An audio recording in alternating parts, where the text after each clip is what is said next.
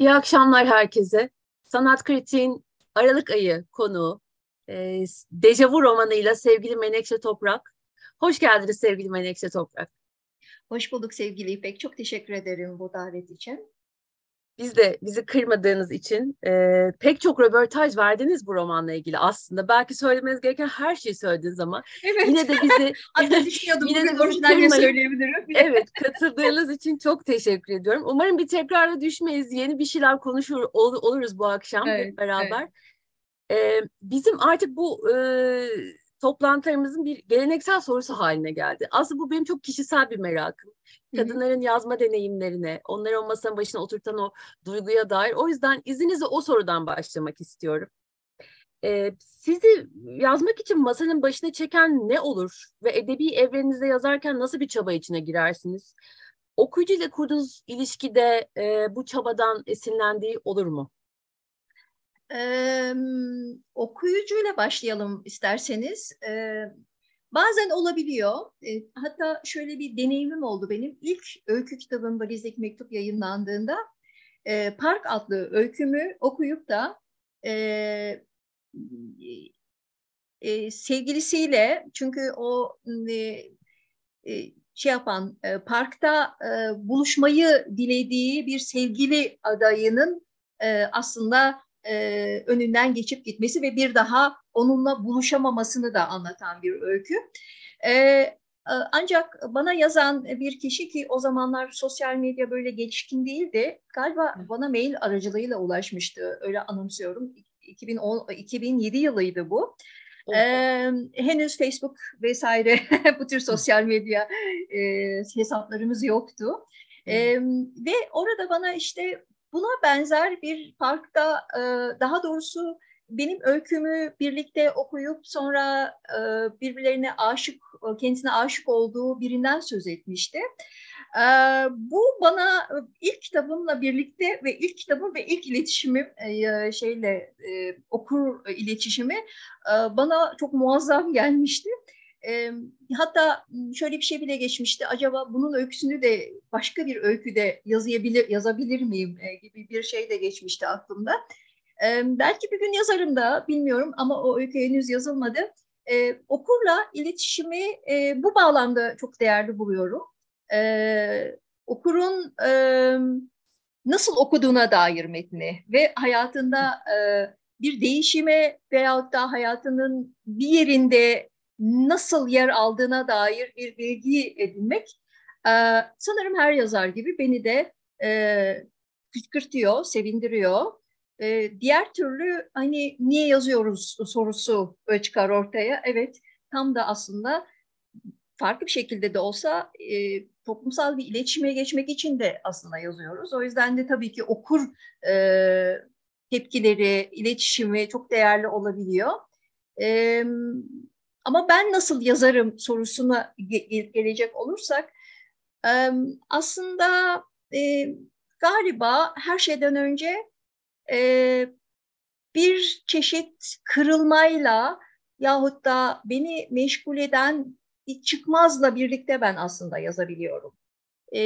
Yani beni üzen, hüzünlendiren, onu onun bir bir ipucu olarak karşıma çıkan bu tür duygulanım halleriyle e, yahut da e, bir e, şöyle bir örnek vereyim ben e, belki de nasıl yazdığıma dair ilk başlarda nasıl yazdığıma dair e, önemli bir örnek olabilir. Hertan Müller e, biliyorsunuz Romanyalı e, Romanya kökenli Alman yazar. E, evet. E, şöyle bir şey der e, e yazma serüveniyle ilgili e, gerçek hayat o kadar zordu ki, o kadar içinden çıkılmaz bir durumdu ki mealen söylüyorum ben bunu, bu cümleler kendisine ait değil. E, ben ancak e, bir örtünün altına e, girerek e, ki yazma e, kurgusal metinleri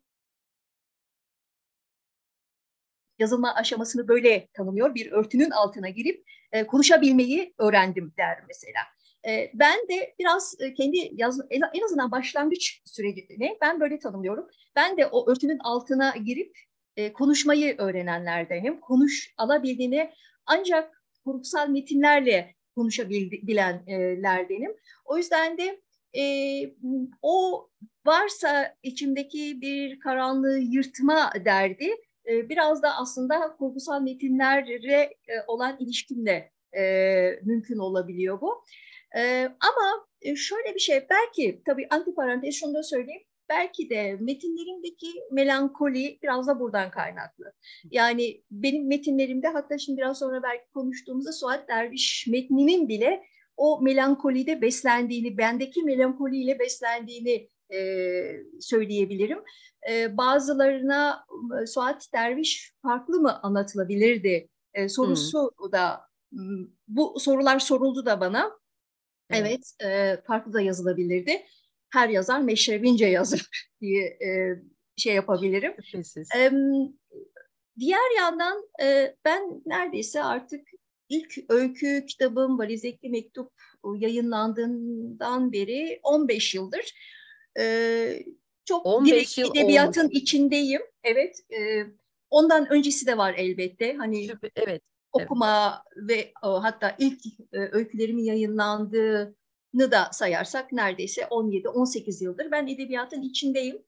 Dolayısıyla e, hep o şeyin içindeyim. Yani para kazanmak için başka işler yaparken, e, başka nedenlerle farklı farklı farklı işler yapmak zorundayken bile aslında hep edebiyatın içindeyim. Yani ister yazayım, ister düşüneyim, isterseniz de okuyayım hep edebiyatın içindeyim. O yüzden de artık ne hangisi e, e, kışkırtıyor yazıyı e, bazen onu tam çıkaramıyor insan. Ama hep de edebiyatın içindeyim son 15 yıldır. Çok faal bir şekilde onun içindeyim. E, edebi, iyi edebiyat metinleri beni çok kışkırtabiliyor.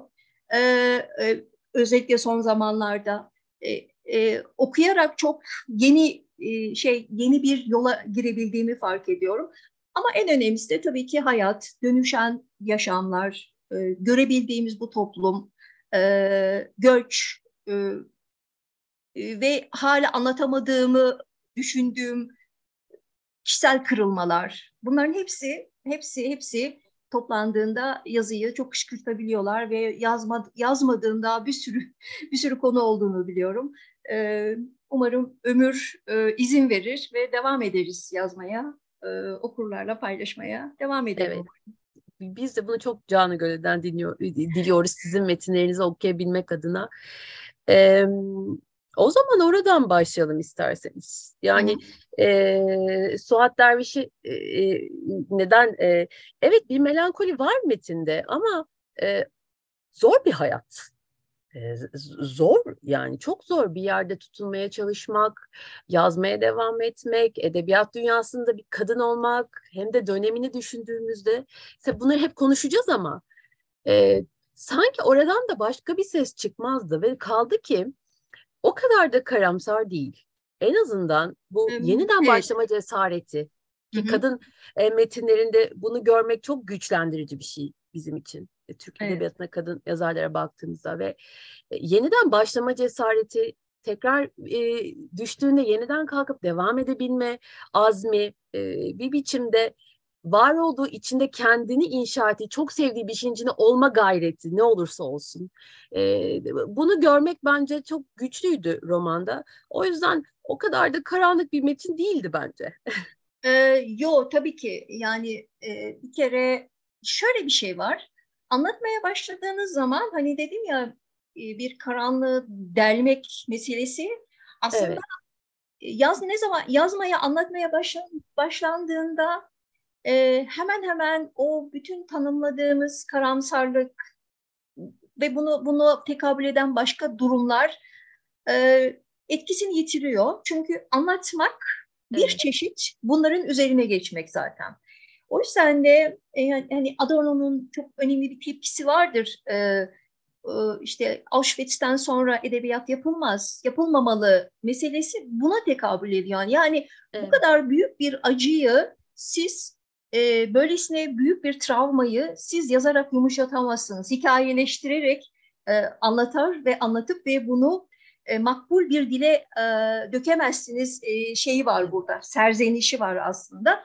Evet. Ama öyle de oluyor. Anlatmaya başladığınızda her anlatı e, e, kendi kurduğu dü hayal dünyası, dünyanın içinde e, bir çeşit akıp giderken aslında bütün o benim sözünü ettiğim melankolide aslında bir kenara atıyor.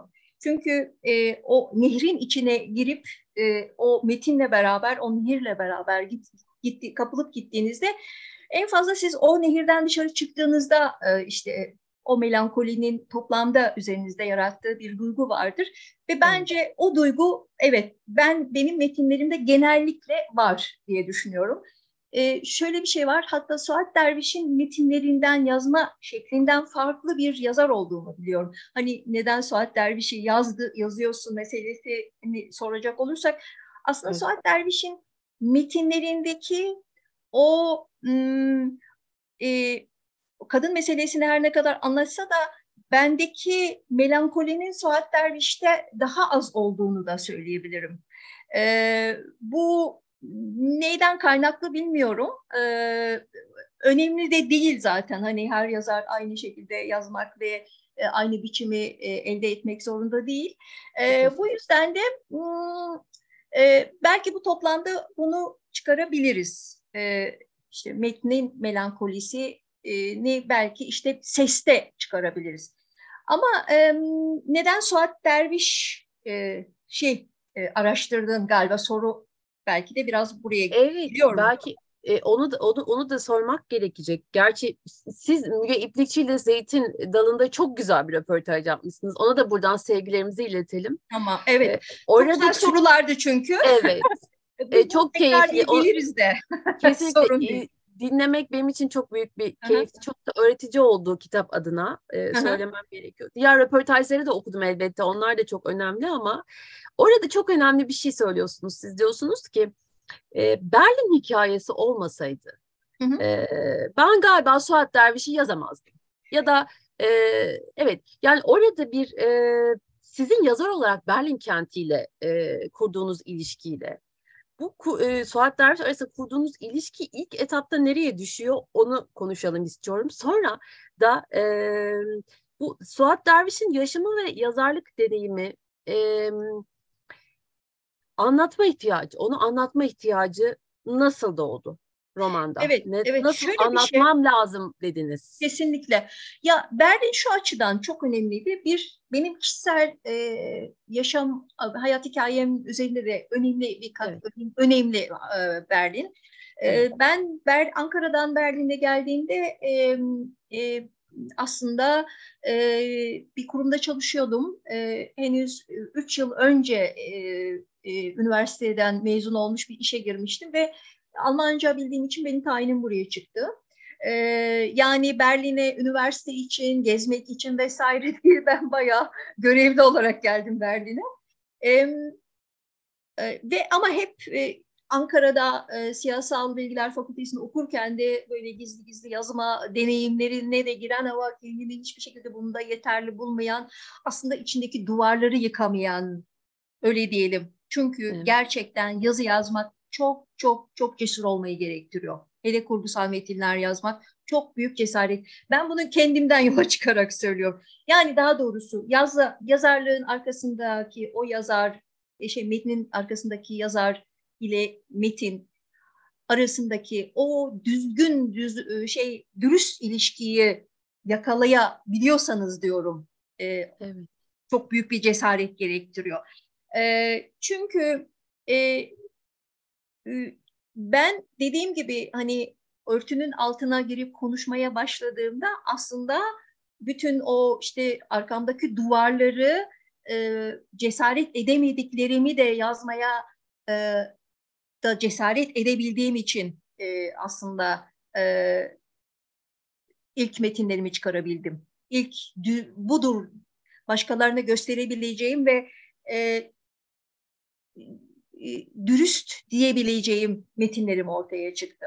Şimdi e, ama Berlin'in bu anlamda benim üzerinde önemli katkısı oldu. E, çünkü ben de bilmiyorum Ankara'da bunu yapamadım.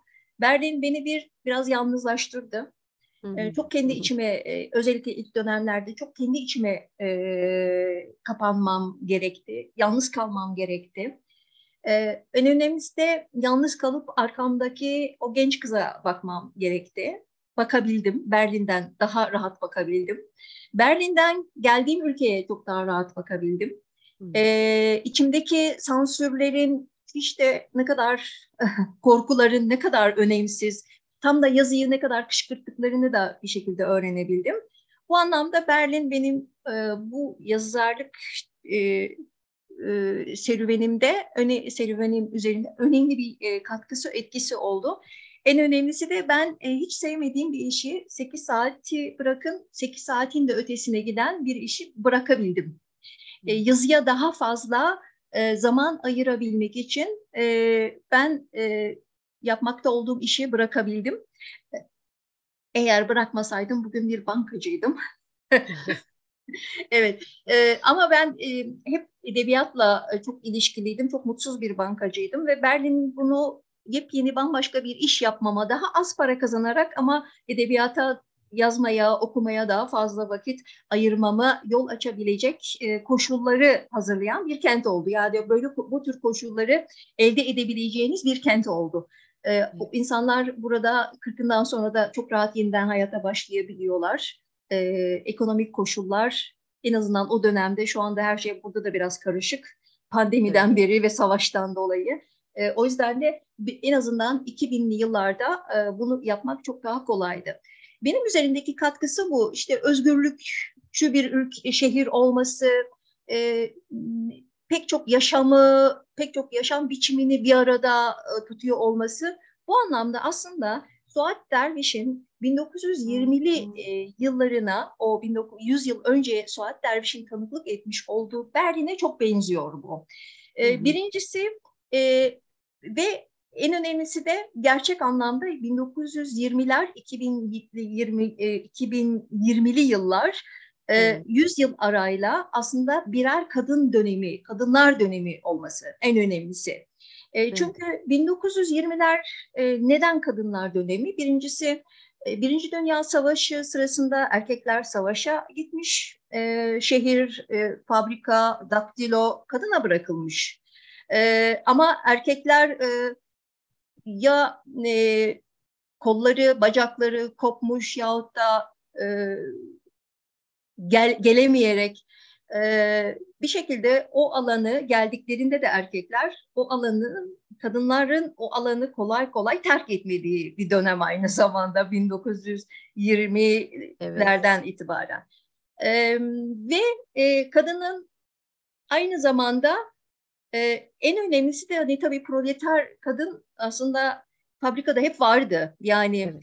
e, sanayi devrimiyle birlikte kadın zaten çalışıyordu ama bu orta sınıf kadının aslında iyi gelirli kadının e, ki Suat Derviş'in hikayesi çok buna tekabül ediyor. Suat Derviş'in evet. ablası Hamiyet mesela ilk e, telefon e, Müslüman e, telefon şirketinde çalışan ilk memur, ilk Müslüman kadın, çalışan ilk Müslüman kadınlardan biri.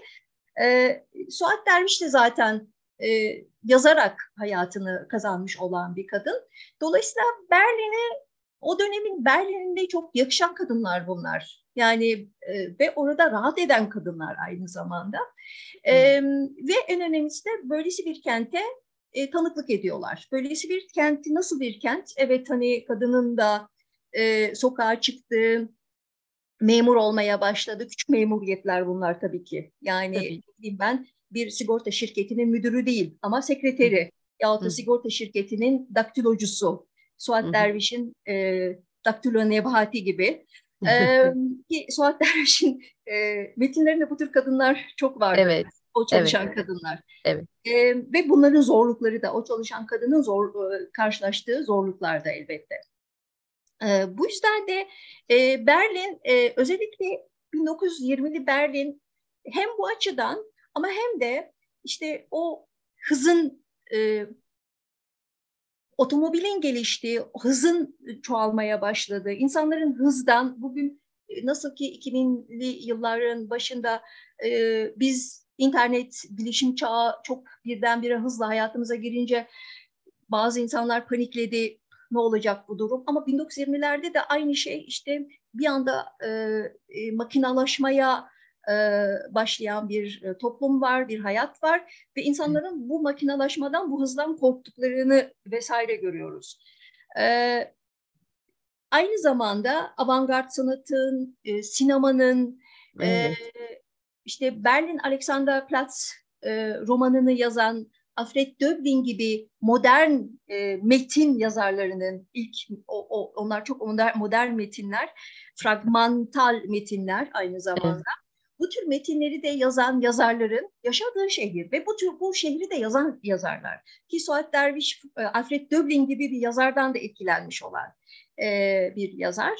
E, dolayısıyla e, Berlin bu anlamda çok cazipti ama bir yandan da tüm göçün göçmenlerin de çok yoğun olduğu açık e, e, açıkça göçmeni enine çeken bir şehir ama öte yandan tüm bunların yanı sıra yavaş yavaş e, belki de tam buna karşı oluşan, gelişen, çoğalan bir aşırı milliyetçilik. Evet. E, ve sonunda Hitler'in 1933 yılında iktidara gelmesiyle birlikte e, doruk noktasına ulaşan, gelen ve onun karşısında olan herkesin şehri terk etmek zorunda olduğu, ülkeyi terk etmek zorunda olduğu bir dönem. Yani bunu anlatabilme fırsatına sahip olmak çok cazipti doğrusu. Yani öteden beri çok ilgimi çeken bir konuydu. Ama işte Suat Derviş adeta bunun, bu benim anlattığım şeylerin tanıklığını yapmış olan bir insan Berlin'de. Ve şimdi böyle bir ve üstelik de unutulmuş bir kadın. Berlin'de yaşadığı, yazdığı, beş yıl öncesine kadar kimse tarafından bilinmediği bir e, durum, bir kadın. E, şimdi böyle bir şey geliyor ve inanılmaz cazip bu. Yani bu konuyu eğilmemek olmazdı gibi geliyor bana. O yüzden de e, yani Suat Derviş hem e, elbette kendisi çok ilginç bir kişilik, e, dönemi için çok çok önemli, çok ilerici bir kadın yazar. Ama öte yandan o dönemin kendisine eğilmek e, Suat Derviş'in hikayesi vesile oldu e, diyebilirim. E, ben Müge İplikçi'ye tam da aslında bunu söylemek istedim. Yani evet Berlin olmasaydı yani Suat Derviş bu anlattığım Berlin'e e, tanıklık etmemiş olsaydı, orada yaşamamış olsaydı, hikayesiyle ilişkili olmasaydı muhtemelen ben e, Suat Derviş'i yazmıyor olacaktım. Yani benim için işte e, herkesin ilgilendiği, e, önemsediği bir yazar olarak kalacaktı ama hani tutup da bir roman kahramanı haline herhalde getirmeyecektim. Çünkü öteden biri böyle beni çok cezbeden, ilgilendiren e, bir e, bir dönemin e, ama bu dönemin de aynı zamanda sesi gibi geldi bana. O yüzden de evet. e, böyle kendiliğinden, e, bu metin kendiliğinden, Suat Derviş kendiliğinden e, biraz geldi e, benim e, şeyime masama e, oturdu diyebilirim. E, çalışma masamın önemli beş yılımı neredeyse Suat Derviş'te evet. ve bu dönemle geçirdim. Evet. Evet, çok güzel. Ee, peki dejavu aslında dejavu ya da e, evet. Dejavu diyor de, diyorlarmış eskiden aslında. Hani biz şimdi dejavu evet. diye yazılıyor ya olduğu gibi evet. okuyoruz. Aslında dejavu galiba telaffuzu. Evet imiş eskiden. evet. Terüş döneminden en azından yola çıkarak söylüyorum. evet. E, Suat Derviş e, hakkındaki tabii biyografik öğeler de var ama e, doğrudan yani biyografik bir roman değil fakat biyografik öğelerle e, dönüştürülmüş aynı zamanda e, bence yani benim e, naçizane fikrimce e, fragmatik biçimde yaratılmış bir roman. Ve e, bu biyografik öğelerin içinde bir ayıklama var şüphesiz yani anlatırken romanı seçerken bir yere e, oturtma bağlamında. Burada neyi parlatıp neyin suskun geçileceğini ya da e, neyin geri plandan akmasına e, karar vermek noktasında zorlandınız mı? İlk sorun bu. Nasıl bir seçime gittiniz? Nerede odaklanacağım ben? Nereden anlatmalıyım dediniz? Bu süreç sizde nasıl ilerledi? yazı deneyimi açısından, romanın Hı. ilerleme deneyimi açısından. Bir diğer sorum da şu, kadın tarihini e, edebi olana, estetik olana dönüştürürken nasıl e, diğer sürece bu eklemlendi? Kaygılarınız oldu mu? Yine Müge İplikçi ile yaptığınız söyleşide diyorsunuz ki bu bir aslında yazı kazı çalışması. Hı hı. Ee, tabii bunu da sadece bir akademisyen kadın e, yoluyla yapabilirdim. E, Suat Derviş'in e, romanını yazarken. E, bu yazı kazı çalışması üzerine biraz detaylı konuşalım istiyorum izninizle. Tabii. Yani yazı kazı çalışması aslında e, sadece Suat Derviş'in metinlerini e, metinleriyle ilintili de değil.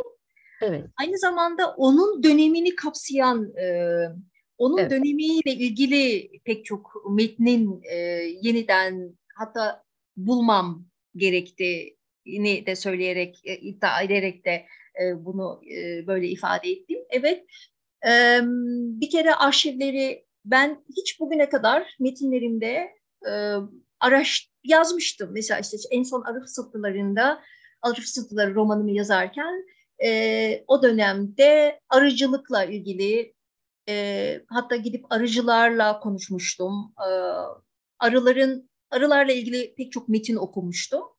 E, ama bu boyutta değil. yani o baş, ben, bu bambaşka bir boyuttu. Birincisi Suat Derviş'in e, metinlerine bir e, yani Suat Derviş'in sesine yaklaşmak Hı-hı. istiyorum. Ben Suat Derviş'in hayat hikayesini anlatmak istemedim her şeyden evet. önce. Evet. E, ve nasıl bir ses olduğuna dair bilgiyi de ancak onun metinlerini okuyarak e, e, onun e, hatta İstanbul'da bile nerelerde gezdiğini, nasıl nasıl bir e, sokaktaki davranış biçimi vesaire bunları aslında ya da günlük e, detayda neyi nasıl kullandı, hangi nesnelerle insanların iş yaptığını, mutfakta ne olduğunu, işte bir tel buzdolabı, bugünkü buzdolabı yok evet. ama tel dolap vesaire. Yani bütün işte bir mutfakta neler olduğuna dair bunları belki e, müzelerde de görebilirsiniz, şeylerde de görebilirsiniz ama bunları en çok da aslında metinlerde görebilirsiniz. Dönemin metinlerini okuyarak e, kavrayabilirsiniz.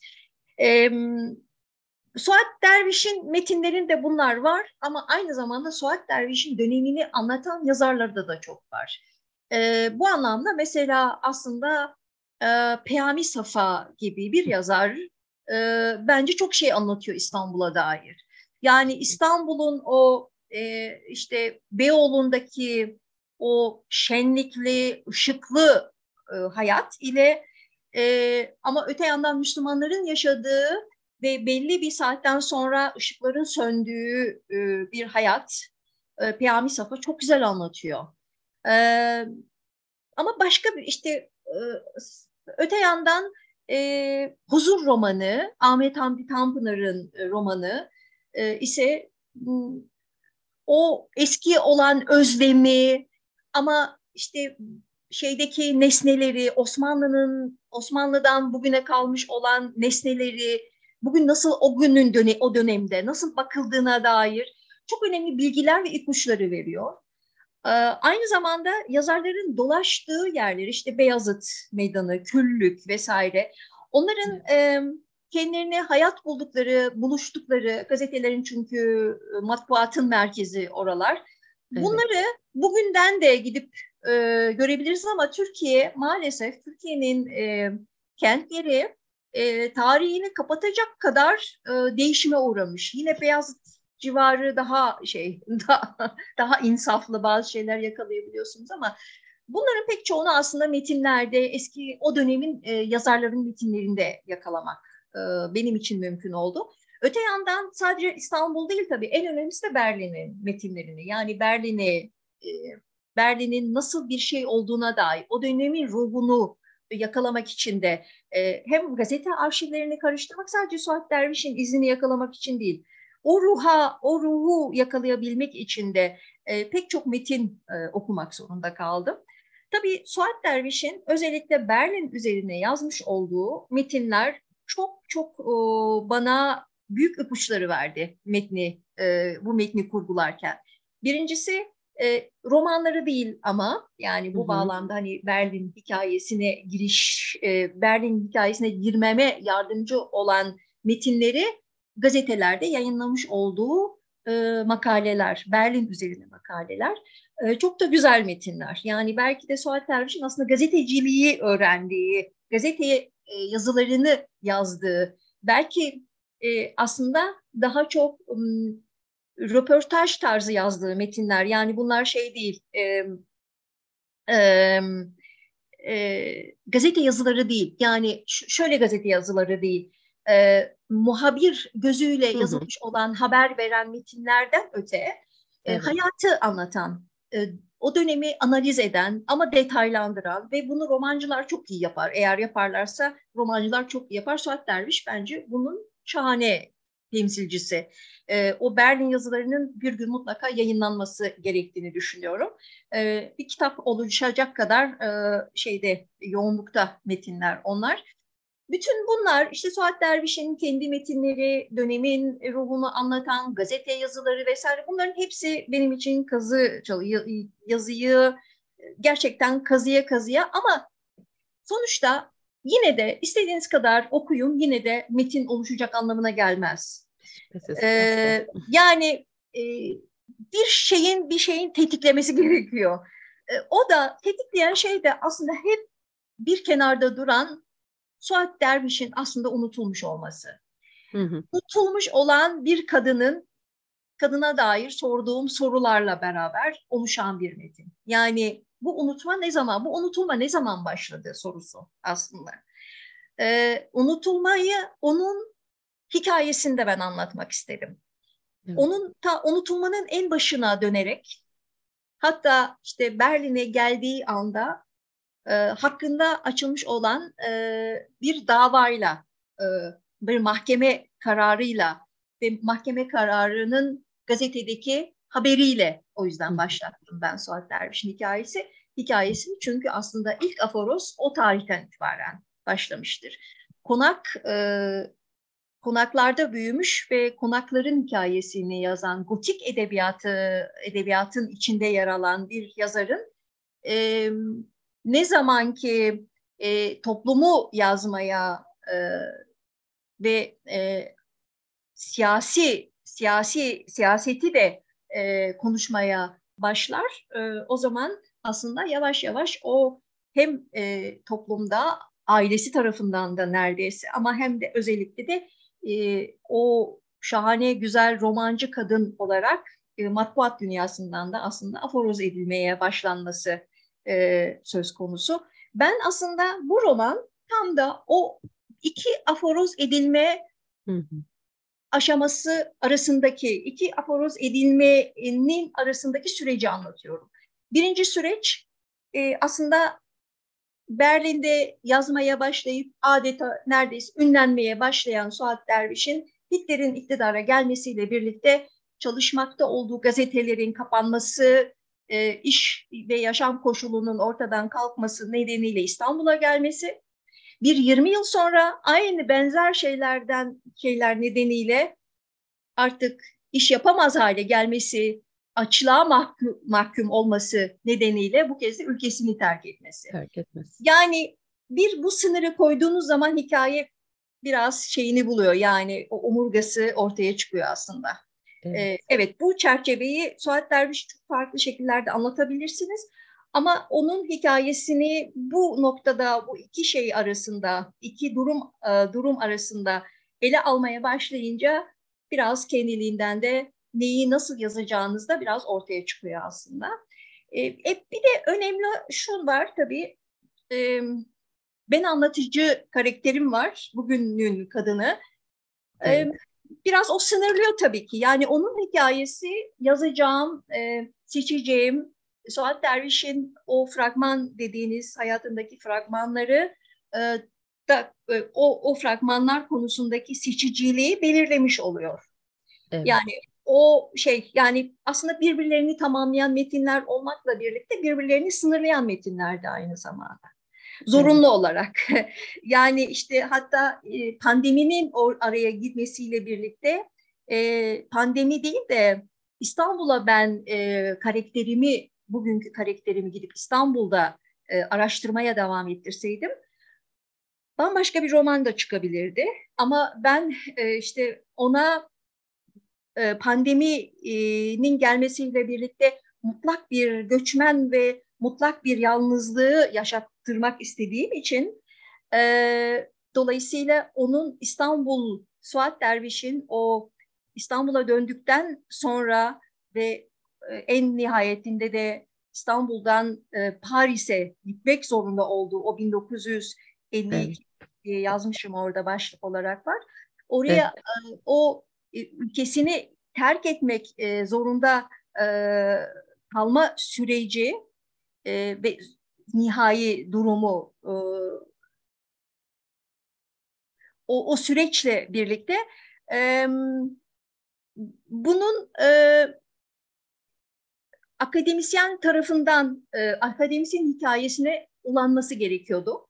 O, yani hem Suat Derviş'in hikayesi ben anlatıcının hikayesini bir şekilde oluşturdu. Ama Suat Derviş'e giden yolda aslında akademisyenin koşulları, bugünkü koşullarıyla e, ortaya çıkmış olan metinler. O yüzden de aslında bu hikayeyi, bu romanı bugünün gözüyle anlatılmış bir roman olarak e, görmekte fayda var. Bugünün romanı bu. Yine de hani her ne kadar düne gidip Suat Derviş anlatsam da ben bugünün bir hikayesini anlattığımı düşünüyorum. Evet, öyle. Ee, peki romanın e, omurgasından bahsettik.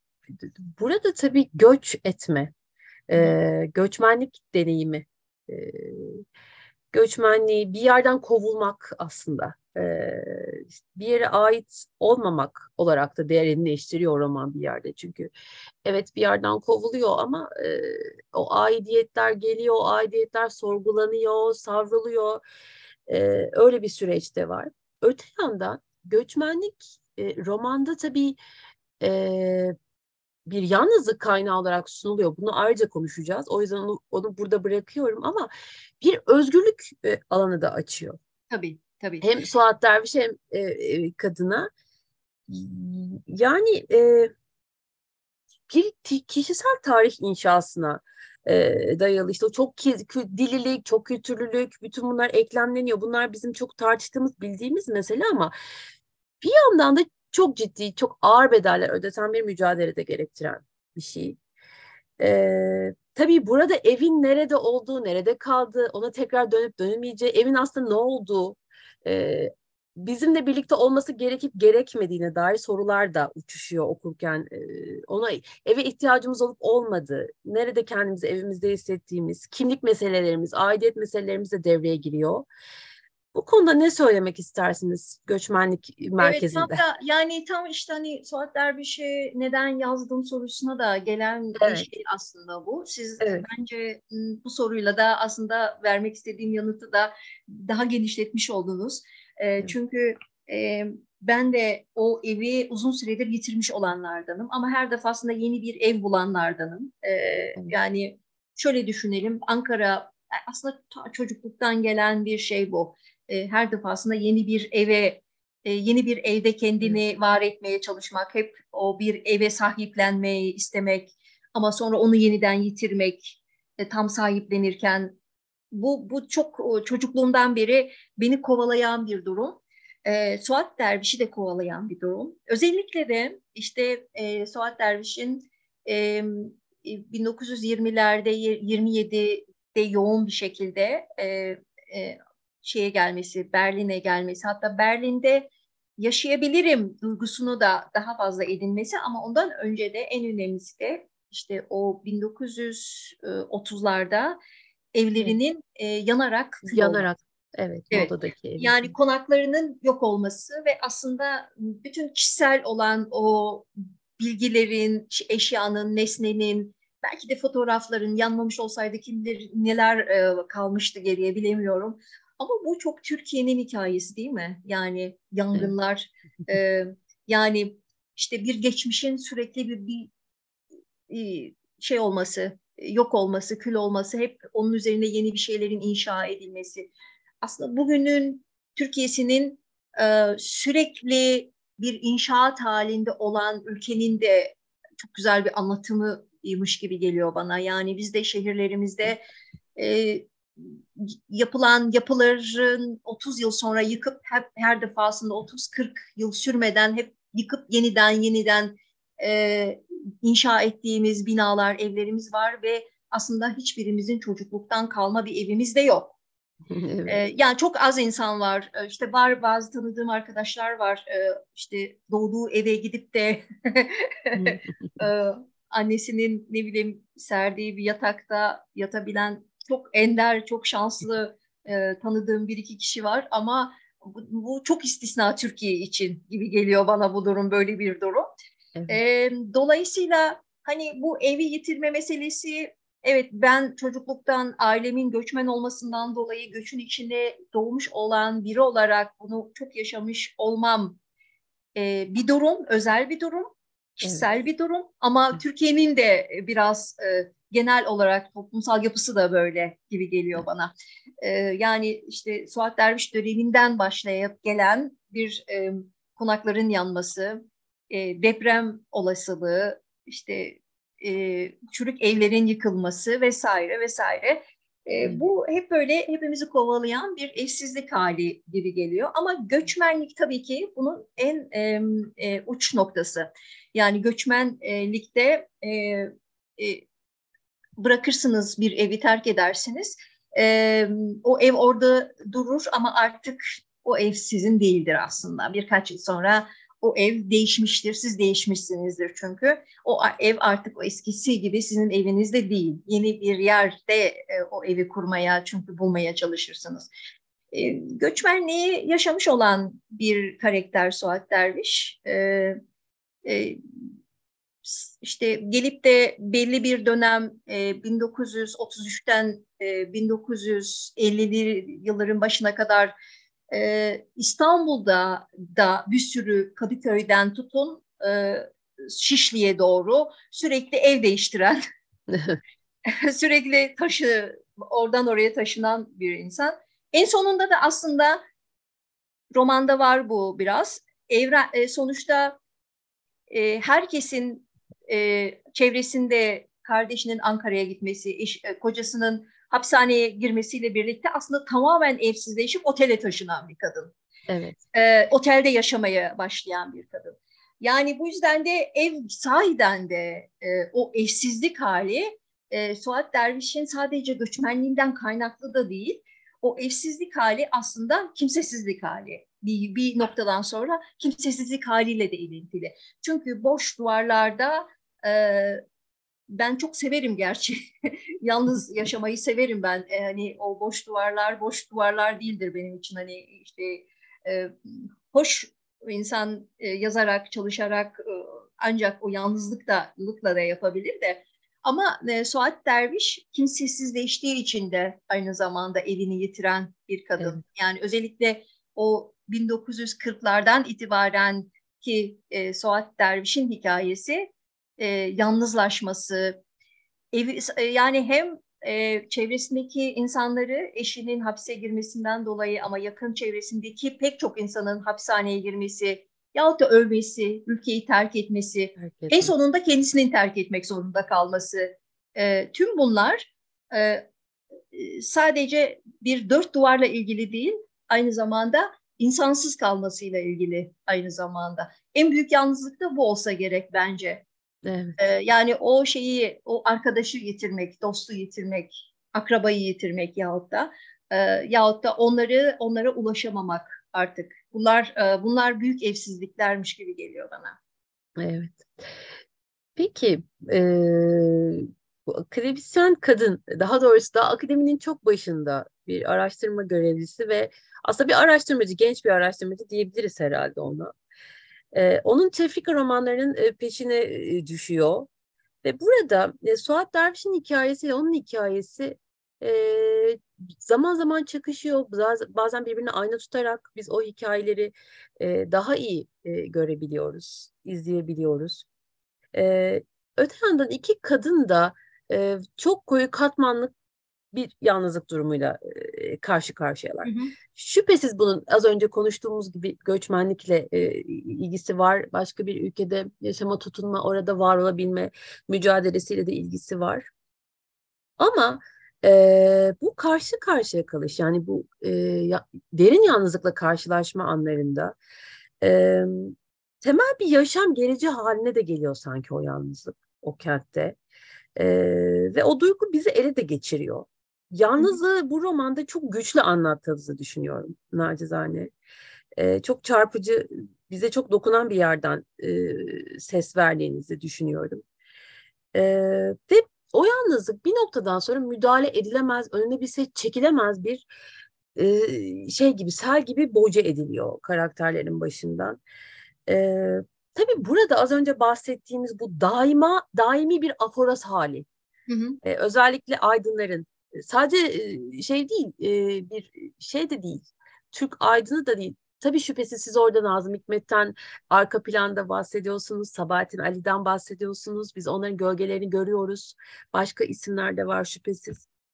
Ama bu aynı zamanda Berlin'de Hitler döneminde de Tabii. çoğu aslında, sanatçının başına gelen bir şey. Evet. Kesinlikle. Ya ben aslında şöyle bir şeyi işte vesile oldu diyelim. Bu, evet.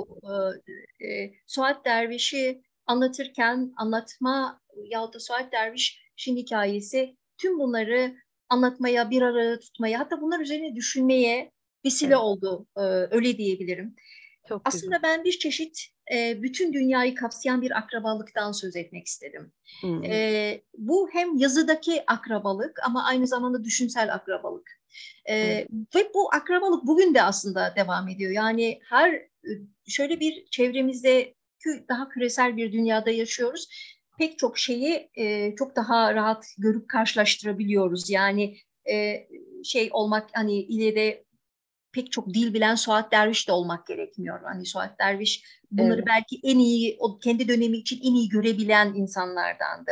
Ve küresel o dünyayı en iyi yaşamış olan. Yani gerçek anlamda e, hem e, Türkiye'de yaşarken gidip başka bir gazeteci olarak gidip İran hakkında yazmış olan bir kadın, Montreux hakkında yazmış olan bir kadın. Çok çok bir şey.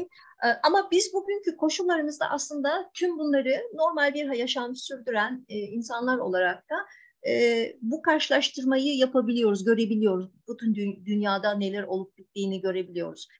Ve şunu görüyoruz yeniden, aslında o benim sözünü ettiğim akrabalık, e, düşünsel akrabalık aslında her yerde var. E, Ve onların başına gelen benzer, onların başlarına hep benzer şeylerin geldiğine biz kendimiz e, bugün e, çok rahatlıkla tanıklık ediyoruz. Bu çok e, işte dediğim gibi 20'lerde 30'larda da e, benzer bir şekilde o benim akraba olarak adlettiğim insanların başına geliyor.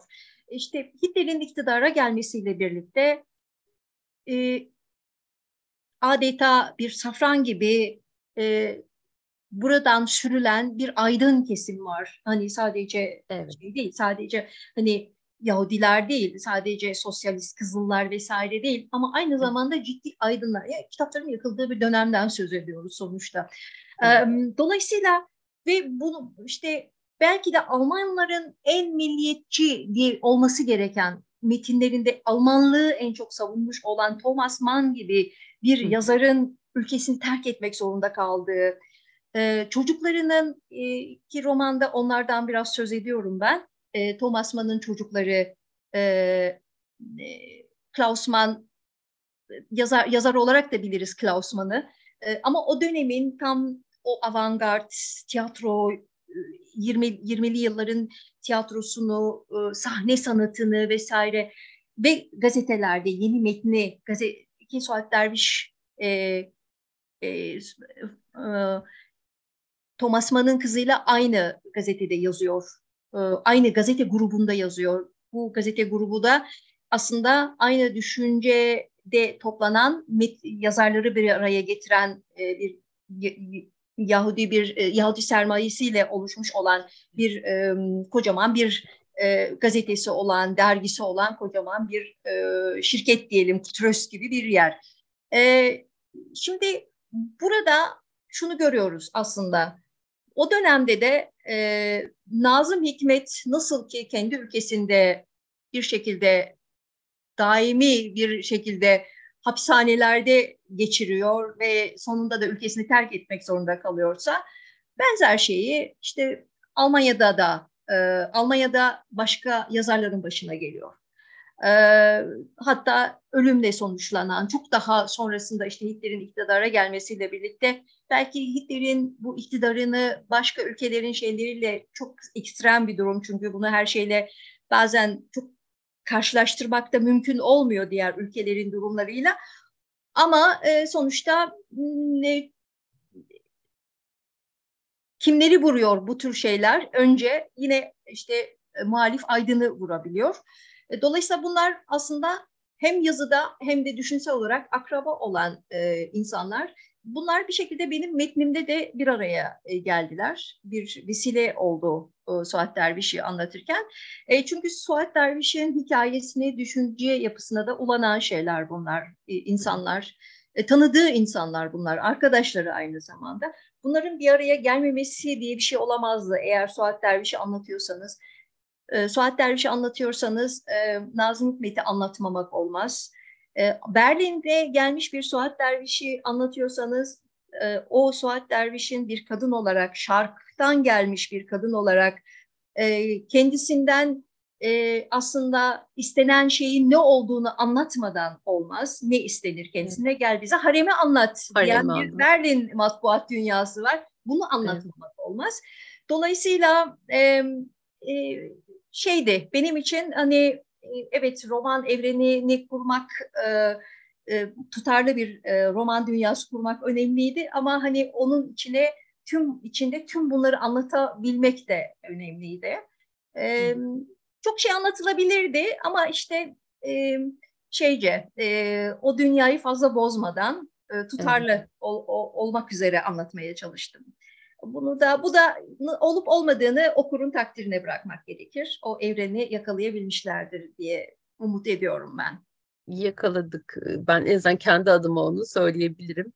Ee, Peki bu yalnızlık meselesinden biraz devam etmek istiyorum. Evet. E, bu e, pandemi dönemi Covid salgını gerçi orada ilk e, hani patlamak üzere değil de daha henüz e, virüsün dolaşıma girdiği bir dönemden bahsediyor ama sonra bir kapanma var. Hı hı. E, orada bütün bu gündelik pratikleri belirleme gücü içinden e, konuşmak, o yalnızlığın, o çok artık ekstrem hale geldiği, çok e, pik yaptığı bir noktada bunu siz Hitler dönemiyle, onun dinamikleriyle yan yana e, vermeyi de seçiyorsunuz e, ve tartışıyorsunuz.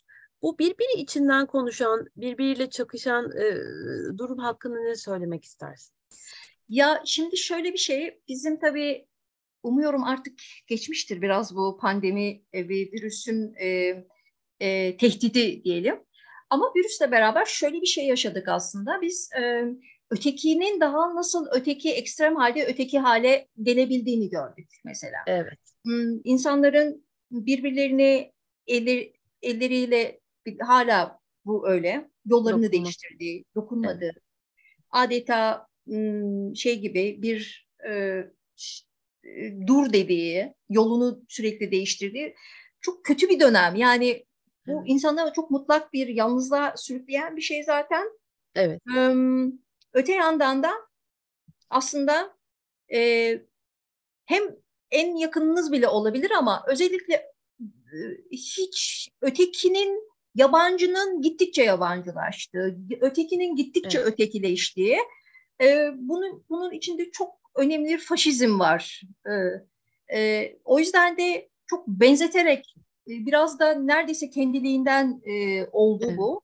Çok evet. benziyor çünkü. Yani insana yaşattığı şeyler çok benziyor birbirine. O, o özellikle hani o to, o tabii e, pandeminin e, her her insanda yani bütün topluluğu aslında toplum olmayı aslında e, ortadan kaldıran bir özelliği kaldıran var tabii. Şey. Evet. Hani pandeminin öyle bir özelliği var. Faşizmin ise o topluma ait olmayanın ayrıştırıldığı, ötekileştirildiği, e, böyle bir o, o toplumun dışına atma, ötekiyi toplumun dışına atma, tamamen yok etme, tamamen e, e, gittikçe e, sert bir şekilde ötekileştirme hatta kovma e, niteliği var.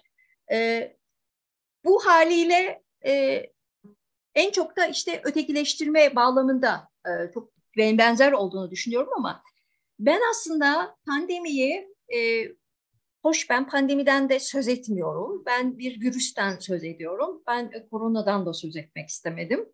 Ee, çok evrensel bir şey olsun istedim. Hani evet bugüne dair evet. bir hikaye ama bu işte hani herkes bunu e, korona olarak okudu. Ben bir koronadan söz etmiyorum ama. Ben ortalıkta evet. bir e, şey bulaşıcı bir virüsün her, insanları insanları evlerine kapattığını, yalnızlaştırdığını ve bu yalnızlığın ilk kez oraya işte Berlin gibi bir yere göç etmiş Türkiye'li bir kadın üzerindeki etkisini ve bir eve evde yapayalnız kalma halini e, anlatmak istedim. O mutlak yalnızlığı anlatmak istedim. E, ve insana neler yapabileceğini aslında, insana ne kadar mutsuz, o yalnızlığı sevmesine rağmen bir insanın o mutlak yalnızlığın e, insanın üzerindeki o çaresizliği de e, bir e, şey e, anlatmaya vesile oldu bu böyle bir e, e, virüs hikayesi diyelim. E, ama e, dediğim gibi benim e, amacım sadece e, o hani paralel anlatıldığı için bir benzetme oluştu otomatik. Hı hı. Paralel evet. anlatırken kendiliğinden de doğdu doğru. Hani evet, faşizmin, evet. Hitler rejiminin, e, pandeminin yahut da virüs virüsün e, şehirlerde, ülkelerde insanları zapt etmesi, sınırları kapatması vesaire böyle bir benzetmeye de kolaylıkla sağlanabilir ama bir göçmen evet. bir, bir ülkeye yalnız başına gelmiş e, bir insanın e, insanın daha ne kadar yalnızlaşabileceğini anlatmak için anlatmıştım ben evet. bunu. Çünkü aslında aynı zamanda e, Suat Derviş'in de yalnızlığı keşfettiği bir dönem olduğu için e, bunu yazdım. Hı hı. Yani Suat Derviş'in de yalnız ilk kez bir şehre geldiği, ablasından ayrı olarak gelip yalnızlığı nasıl keşfettiğini, nasıl yalnızlığı ilk kez tam anlamıyla somut olarak yaşadığını anlatmak istediğim için de e, biraz o pandemi ve akademisyenin o çektiği yalnızlık çünkü paralel birbirlerini e, birbirlerini bölen hikayeler bunlar. E, biraz da o yüzden de o hikaye oluştu. Yani Suat Derviş'in de o dönemde e, çünkü yalnızlık aslında çok modern bir kavram. E, evet. Modern yaşamın kavramları bunlar. E, ve e, işte e, o işte, bugünkü anlamıyla yalnızlığı e, o dönemde de e, nasıl mümkün olabileceğini de e, anlatmak istedim. E, o yüzden de bir vesile oldu. Ama işte virüs e, faşizmi de çok iyi anlatır. Çünkü öteki virüslüdür onlara göre. O yüzden de çok iyi anlatır ona göre, bana kalırsa. Böyle metin ve dönem, e, hayat e, bir şekilde kavramları ister istemez bir araya getiriyor. Siz evet. çok fazla direkt bir bağlantı kurmasanız bile kendiliğinden oluşuyor gerçekten de. Evet. Peki e, bu biraz e, bahsettik az önce. Siz bahsettiniz Nazım Hikmet'in e, Suat Derviş'in Nazım Hikmet'e yazdığı mektuptan. E, burada tabii sadece orada da değil, bütün roman boyunca e, Suat Derviş'in Berlin'de yazma e, tecrübesinde orada e, bir biçimde görünürlük e, ve tanınırlık kazanma mücadelesinde e, orada da çok cinsiyetçi bir e, cinsiyetçi kodların e, işlediğini görüyoruz.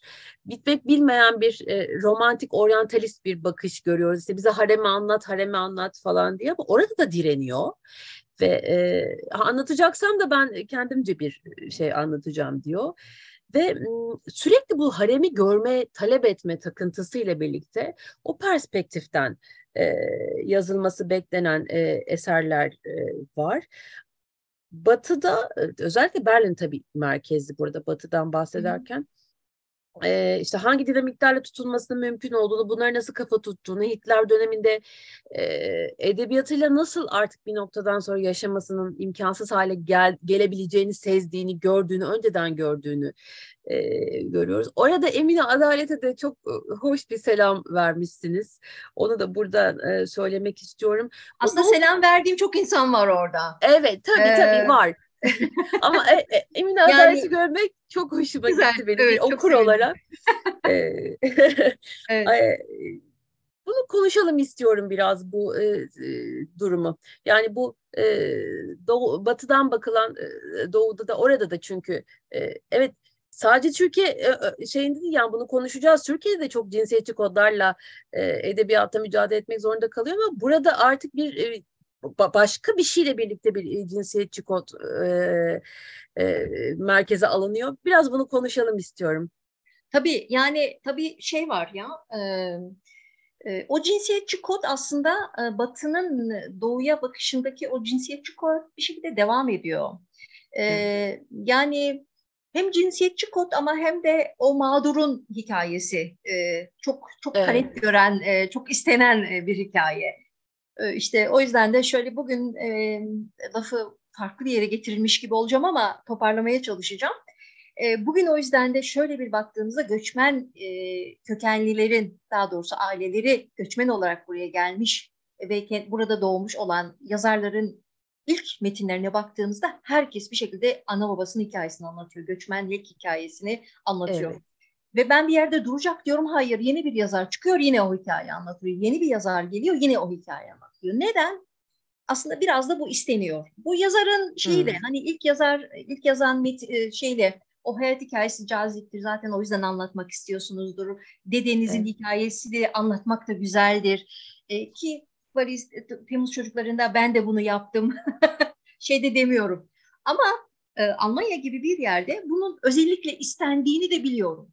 Hı hı. Çünkü o ötekini anlat ya geldiğin yeri bize anlat bakalım lafı Suat Derviş'ten beri var olan bir şey. Yani ben o hani Suat Derviş'ten tam böyle istenmiş mi, e, tam böyle de denmiş mi? Ondan yani ben onu onu üzerine çok giderek yazdım. Hani evet, evet. Tam böyle mi o hikaye oluşmuş bu emin değilim ama ben bugün dedim ya bugünden yola çıkarak dünü biraz anlatmak istedim.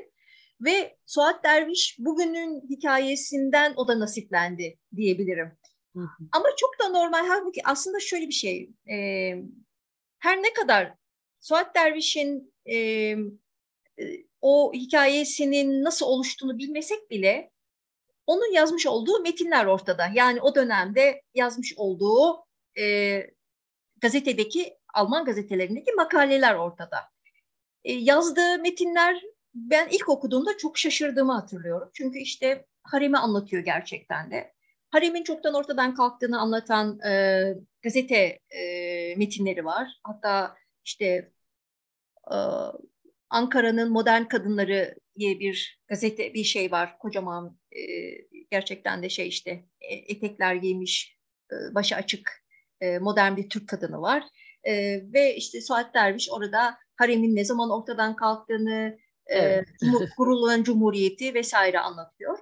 E, ve bu, buna benzer o kadar çok metinle karşılaştım ki direkt tamam şey diyorsunuz ha evet halbuki bu kadın e, buraya gelmeden önce e, gotik korku romanları yazıyordu.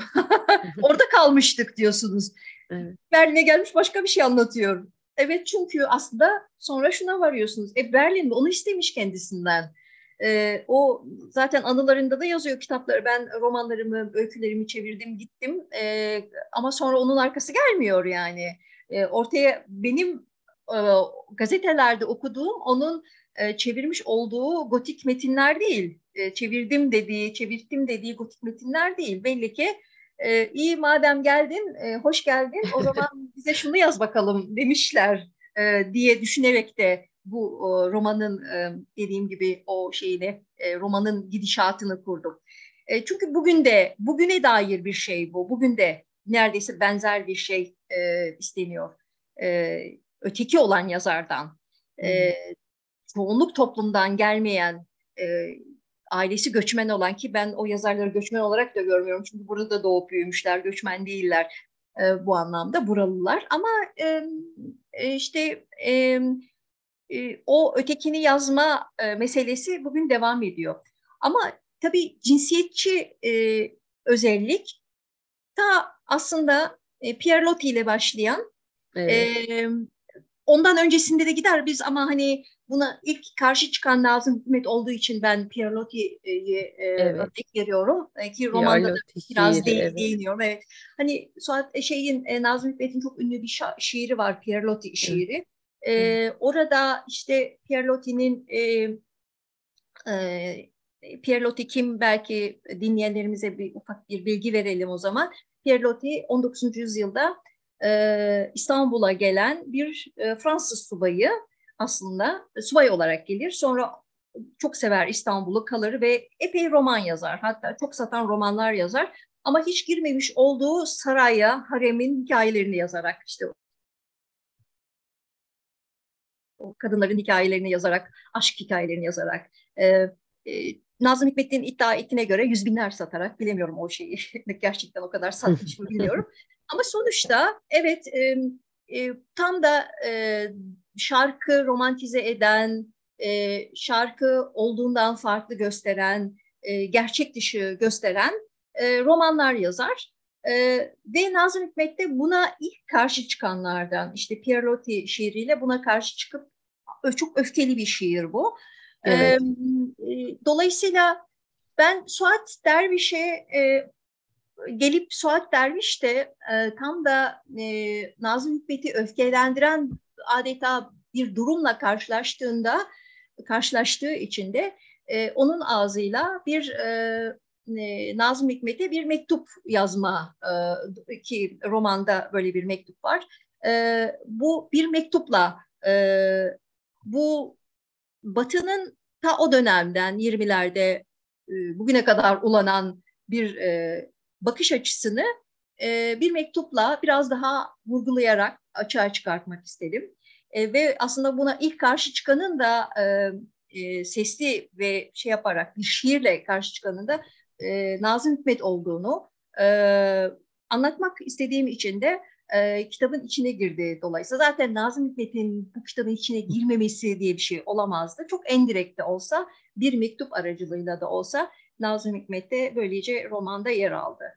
E, hem de e, Suat Derviş'in Berlin'in hikayesi anlatıldığına göre evet nasıl bir Berlin yaşadığını ve e, kendisinden ne istendiğini e, şarklı bir kadın olarak yahut da İstanbul'dan gelen bir ki kendisini hiç de öyle görmeyen çok modern bir kadın birden burada şarklı bir kadın vermesinin hikayesini de bu romana yedirmem gerekiyordu. O yüzden de önemli bir yer tuttu. Bu sizin sorduğunuz soru. E, Batı yahut da Berlinliler, Berlin matbuatı e, nasıl e, bakıyordu? E, o Suat Derviş ne yaşadı? E, ne kadarını verebildi? Hani o istedikleri e, istedikleri o metinleri ne kadar verebildi? Bunu anlatmak istedim. Ama e, bence e, çok önemli bir e, katkısı var bu anlamda. E, Suat Derviş'in bir harem ağasının hatıraları hikaye, e, romanı Suat Derviş'in yazdığı en güzel metinlerinden biri. E, çünkü birincisi tam da aslında e, Osmanlı'ya, Osmanlı Sarayı'na, e, köleliğe e, bu kadar açık bir şekilde bir kadının e, dili, bir kadının perspektifi hem de bir cariyenin gözüyle iki kölenin aslında. E, çünkü harem ağası da bir köle e, ve e, bir cariyenin o da bir köle. E, bunların gözüyle anlatmış olan, e, onların perspektifiyle anlatmış olan ilk metin olabilir. O anlamda bence çok çok başarılı, çok güzel bir metin. Ee, yani iyi ki yaz demişler. Suat Derviş de yazmış bu metni. Ve sonradan aslında şöyle bak, yani şuna bakıyoruz. O e, bir yandan da e, 1900 sonraki harem ağasını sonradan e, yeniden e, kaleme alıyor. E, 1940'larda mı bilmiyorum şu anda tam ta 50'ler olabilir. E, yanlış bir şey söylemek istemiyorum ama ikinci kez tefrika edilirken Suat Derviş tam da e, harem ağasının hikayesini e, yeniden yazar. Yani Afrika'dan, e, ülkesinden nasıl getirildiğini, e, nasıl hadım edildiğini çok daha detaylı bir şekilde anlatır.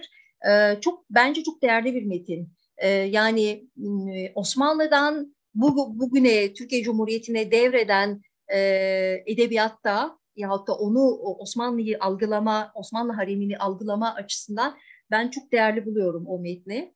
E, bana çok şey öğretti. E, hiç aklımda olmayan romanda da işliyorum onu. E, bu tarihin kölelik devri de olduğunu e, bana yeniden hatırlatan aslında hiç üzerine düşünmemiş olduğum e, bir hakikati e, hakikate bakmama vesile oldu aynı zamanda. Özellikle harem ağasının e, hikayesini Suat Derviş'in ağzından anlatırken e, şeydi yani bana da çok yeni perspektifler sundu diye düşünüyorum. Evet. Peki romanda çok daha derinden akan bir e, mesele var. Annelik meselesi. E, kızlarını sevmeyen, sevemeyen ya da kızlar arasında bir şekilde bir e, şey yapamayan, e, denge bu, bulamayan, sevgisini sunma hususunda, e, kızlarının zaaflarıyla, güçsüzlükleriyle e, baş başa bırakan, yalnız bırakan anneler var. E, hem Suat Derviş özelinde hem de akademisyen e, kadın karakter e, özelinde. Bir de buna eklemlenen, daha sonradan eklemlenen Suat Derviş'in hamilelik süreci var. Hı hı. E, ve hamile kaldı ve süreç ondan sonra bebeğini kaybettiği bir işte süreç. E, burada aslında e, çok çarpıcı bir şey pencere açıp bize göstermişsiniz. Orada e, yazma pratiğinin ve kendisini var eden, inşa eden, kendisini orada e, bizzat kendilik olarak bulduğu bir yazma serüvenini nasıl aslında olmasa da olur galiba deyip yavaş yavaş böyle itirdiği, e, kendi hayatından çıkartmaya e, ya da çıkartıp çıkartmayacağına dair bir mücadeleye giriştiği bir e, şey var. E, romanda bölüm var. Orası çok çok güçlüydü. E, evin evin nasıl çekilip çevireceği, nasıl bir düzene oturtulacağı, e, yine burada e, ve evin nasıl kadını aslında böyle bir çember içine alarak e, orada yaşamaya mahkum e, ettiğine e, dair o bölüm gerçekten çok çarpıcı anlatılmıştı. E, bir nefes alanı bırakmıyordu çünkü Suat Derviş'i. O tabii başka nedenler de var ama temelde evin çekip çevrilmesiyle ilgili detaylı e, bir bölüm vardı.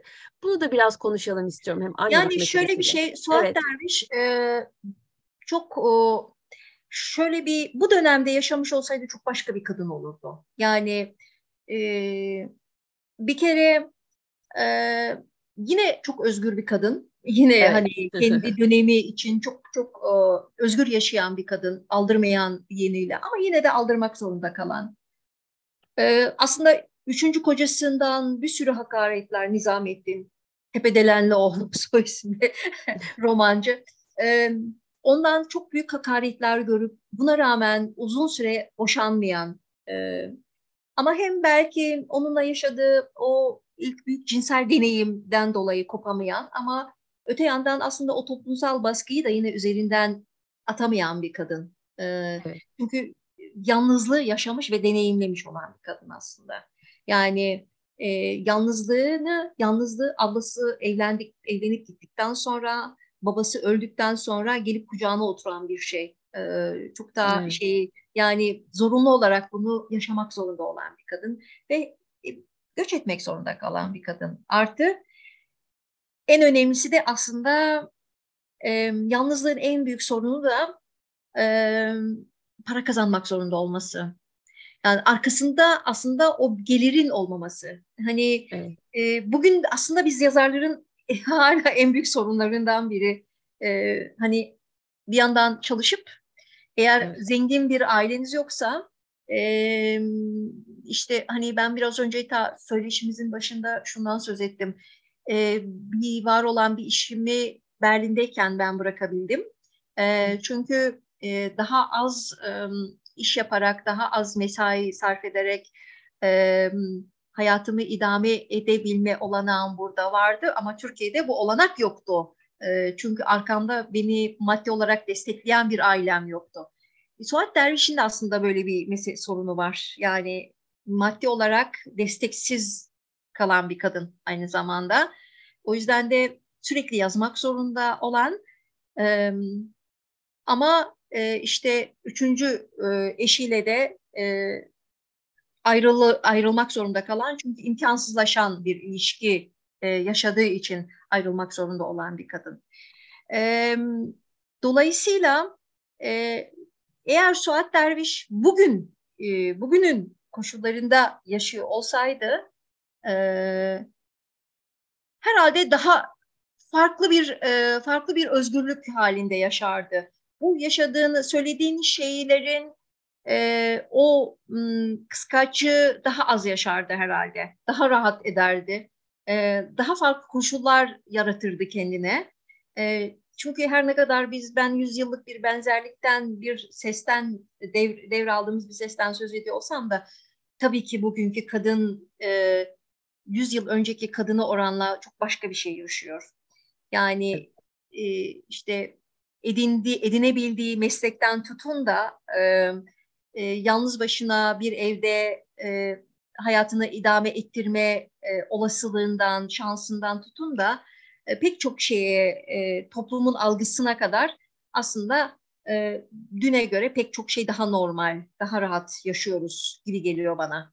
E, o bir şey olsa da hani kadının durumu hala erkeğe oranla hala şey olsa da sürekli kendini kanıtlamak zorunda kalan bir kadın hala var olsa da e, ama Suat Derviş'in e, e, sorunu aynı zamanda işte o ne, cinsiyet e, kodlu toplumun e, çok bariz bir şekilde devam ediyor olması, çok daha güçlü olması o dönemde de.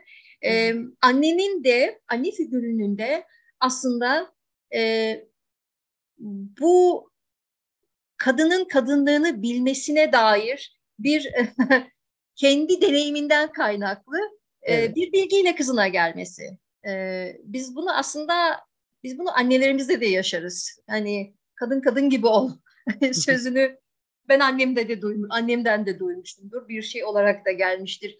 Hani biraz daha biraz daha sessiz ol. E, e, biraz daha sesini kız kocana karşı. Bu annelerimizin böyle e, arada bir bizi terbiye etmek amacıyla e, söylediği sözler galiba. E, Suat Derviş'in annesi de annesinin annesiyle olan ilişkisi de böyle ama e, bu sadece benim uydurduğum bir şey de değil. Hani hikayeye uydurduğum, yamadığım bir şey değil. E, bu Suat Derviş'in hikayesinde hatta yazdığı romanlarda da anne figürü e, hep sorumludur. E, yani anne kızlarıyla anne yoktur bazen ama baba hep bir baba figürü çok güçlüdür e, metinlerinde. Çünkü gerçekte de babası e, e, ilk e, metinleri yayınlandığında kendisine roman yazabilirsin diye güç veren, kendisini kışkırtan e, bir kişilik. O anlamda işte hani baba figürü Suat Derviş'in hem metinlerinde ama hem de yaşamında önemli bir e, pozitif bir yer tutar ama anne figürü e, çok sorunludur. Metinlerinde de çok sorunludur. Ama anladığımız kadarıyla e, biyografilerini e, bizde işte dünden bugüne devredilmiş bazı biyografik metinlere baktığımızda e, aslında e, gerçekte de anneyle kendisi zaten e, anılarında çok kısa da olsa anılarında bundan söz eder. Annesinin hep soğuk ve mesafeli olduğunu anlatır mesela. E, bu bu soğuk ve mesafeli anne figürü çok yabancı değil aslında bize. Yani pek çok kadına çok mesafeli değil. Bu e, çok e, uzak bir kavram değil e, sanki. Benim anlayabileceğim bir durum bu. zaman zaman annemle de yaşadığım bir durum. Annem e, yaşamıyor artık. Ama zaman zaman annemle sürtüştüğümüz durum tam da bu durumdu. Onu hatırlıyorum ben mesela. E, annemin e, mutlaka bir çocuk sahibi olmam gerektiği üzerindeki babamın hiçbir şekilde tematize etmediği konulardır bunlar. Bunlar çok kadına dair şeydir. Kadına dair kadınca baskılardır. E, hayatı bir kadın olarak klasik anlamda bir kadın olarak nasıl idare edebileceğine dair annenin e, e, bir hayat bilgisi olarak kızına vermek istediği bilgilerdir. Ama işte o bilgi de e, artık e, kifayetsiz bilgidir bazı kızlar için. Suat Derviş için de aslında kifayetsizdir. E, benim annemin bana verdiği o hayat bilgileri benim için de öyledir. Öyle diyelim. E, o yüzden de e, işte e, şeyin devri, e, bir yaşam biçiminin e, anadan kıza devri konusundaki çatışma aslında bu daha çok. Hmm. E, o o o şeyi e, kızın annenin o o yaşadıklarını bildiği dünyayı devralmama isteği. Öyle diyelim. O o şeyi bir önceki neslin hayat bilgisini e, kabul etmeme e, olarak da algılayabiliriz ve bu e, günümüzde de devam eden bir süreç. e, hani biz annelerimiz gibi olmamak için çaba sarf ederiz. Belki sonunda e, onun yaşına geldiğimizde oluruz e, belki ama en büyük çatışmamız da sanki buradan geliyor. Hani o annenin e, şeyini omuzuna yüklenen e, o sorumluluğu ben sorunun benzerini almama e, arzusu belki de. Evet. Yani çok e, farklı şekillerde açıklanabilir ama ben kendimce böyle açıklayabiliyorum bu durumu. Evet. Ee, peki bu cinsiyet e, rejimine, daha doğrusu bu daha önce konuştuğumuz işte Necmettin'de artık nokta olan ve aslında senin... Nizamettin. E, Nizamettin çok özür dilerim. Tamam. E, artık senin metinlerin batıdan e, taklit metinler, e, kendi özgün metinlerin değil diyerek artık son noktayı koydu. Yine akademisyen kadın Kenan'la Suat Derviş e, üzerine tartıştığı e, o e, parktaki o bölüm. O da güçlü bir bölüm. Tam böyle bir e, hani Mansplaining e, fotoğrafını koy deseler, o şey, örnek örneğini koy deseler belki o bölümü alabiliriz romandan. O kadar net verilmiş bir e, tartışma e, noktası. Tabii şeyde de matbaatta da e, nasıl cinsiyetçi biçimde algılandığı hem metinlerinin hem kendisinin e, romanın daha geri planında olsa da var ama Asıl e, bir nokta daha var. O metinde böyle gezinip duruyor. E, kadın akademisyenin e, bir e, sarhoş kadının gelip bir çok e, güçsüz kaldı. Artık e, kendi çok e, hayat karşısında çok başarısız, kırılmış, dökülmüş hissettiği bir anda e, sarhoş bir kadının masasına gelip neden korkuyorsun? Senin vajinan var dediği o şey e, an. E, biraz bunu konuşalım istiyorum. Evet aslında yani ben kadınların biraz da tam o figür e, o öyle bir e, filo aslında ben anlatıcı akademisyenin nasıl bir kişilik olduğunu bile hatırlayamadığı bir sarhoşluk evet. anında karşısına evet. çıkıp e, kendisine bunu söylediğini düşündüğü bize anlattığı evet. böyle bir kadın figürünün ne kadar yararlı olduğunu yani bu vajina pek çok zaten onlar da tartışıyorlar kendi aralarında arkadaşıyla evet. zamanında. Daha doğrusu e, pek çok yöne çevirebileceğimiz cinsiyetçi evet. bir yaklaşımı var. Ama bir yandan da aslında kadının gücünü de anlatan bir şey var. Yani ya siz kadınlar bu kadar da korkmayın. Yani pardon ama gerçekten bu dünyayı içinizde taşıyorsunuz. Hayatı içinizde taşıyorsunuz. Siz niye korkuyorsunuz bu dünyadan? Bu kadar korkmanın ne alemi var? Ee, halbuki siz çok güçlüsünüz zün şey mesajı da çıkabilir burada. Evet. Ama öte yandan tam da bu güç nedeniyle baskılanan, tam bu güç nedeniyle o gücü barındırdığı içinde doğurması istenen, e, orospuluk pardon, hayat kadını olması istenen, parayla, evet. gövdesi üzerinden parayla para evet. kazanan, kazanabilen kadının varlığı. E, bu pek çok şeyi anlatıyor.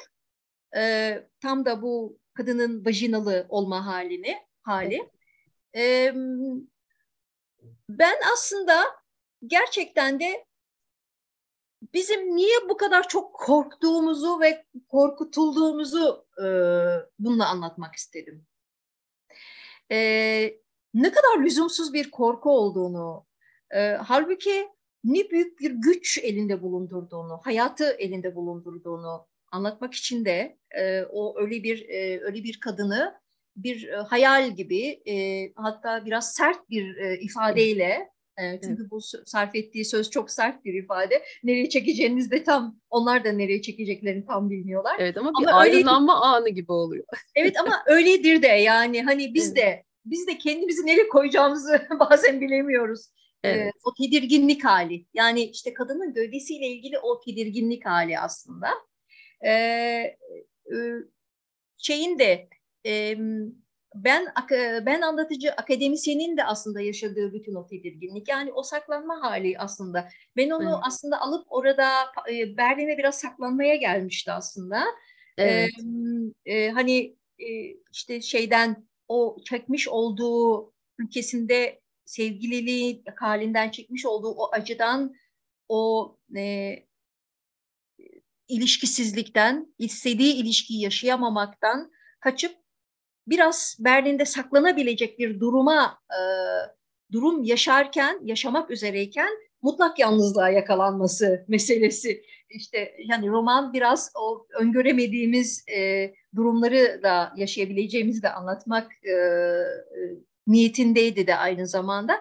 E, dolayısıyla e, ben akademisyen kadının en nihayetinde bunlar Sami Suat Derviş'in dönemi hem de e, akademisyen, ben anlatıcı akademisyen kadının hikayesi. Bunlar aynı zamanda genç kadınlar. Yani evet. e, ilişki yaşamak isteyen e, ve e, e, cinsellikleriyle e, de var olan insanlar. Suat Derviş de öyle. Ben anlatıcı, akademisyen her ne kadar bundan kaçma yoluna girse de yine e, gövdesinin o acısıyla baş etmek zorunda kalan, e, dolayısıyla cinsellik olmadan da bu hayatı zor sürdürebileceğini anlayan, kavrayan bir kadın. E, bütün bu e, o kadın e, bedeni, gövdesini de e, işte belki o sizin sözünü ettiğiniz e, flu, e, e, sarhoşluk anında kendilerine görünen o kadının sözüyle e, biraz sert de olsa e, hatırlatmak ve kitabın e, önemli bir noktası olarak da e, görülsün e, istedim. O yüzden de önemli bir yer olarak kaldı sanki bu da. Evet. Zaten şöyle bir şey var e, tabii ki. Tüm o aslında o sözün, o kendisine görülen e, o kadının e, daha doğrusu o kadının kendisine görülmesi ve bu sözün sürekli bir hatırlanmasıyla birlikte aslında Suat Derviş'in neden Suat Derviş'i araştırdığım, araştırmaya başladığına dair bir bilgi de var orada. Çünkü hı hı. o önemli bir nokta. Çünkü şuraya geliyorlar en sonunda. Acaba e, şey mi, e, bu bize görünen kadın, vajinasından söz eden kadın, bu kadar vajinayı önemseyen bir kadın. Acaba e, bir hayat kadını mıydı?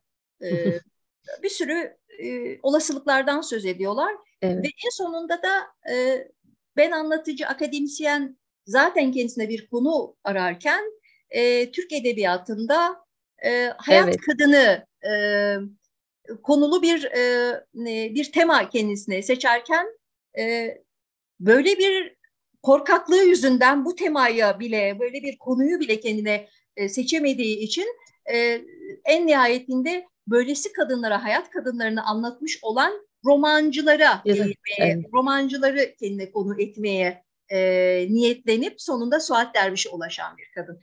Çünkü Suat Derviş'te biz sonuçta fosforlu Cevriye üzerinden en çok tanıyoruz. Evet. En ünlü hayat kadınımız sonuçta Türkçe Edebiyat'ta değil mi? Evet, en, en bilineni, en, en öne bilineni, çıkarılanı. Evet. Evet. E, Dejavu tabii adıyla da birlikte e, yani bir hatırlama deneyimi aslında e, bir noktada. E, bellekle hani göbek bağı olan onu ayırt edemeyeceğimiz oradaki o e, yeniden üretimin hatırlamanın inşasıyla ilgili zaten koparamayacağımız bir e, başlık. Ama e, burada şey diyor e, kendi kendine konuşan bir hafıza. Zaten bölümün dejavu bölümü tam da şey e, böyle romanın billurlaştığı e, bize böyle apaçık e, o şeyleri kendini bırakıp açtığı bir e, bir bölüm. E, şeyde bölümde dejavu bölümü var değil mi? Evet evet. evet. Yani romanın içinde başlıklı evet, evet onu, onu, onu, evet. E, burada diyor ki hayat çok tuhaf diye başlayan bir mektup yazdı bir akşam ablasına.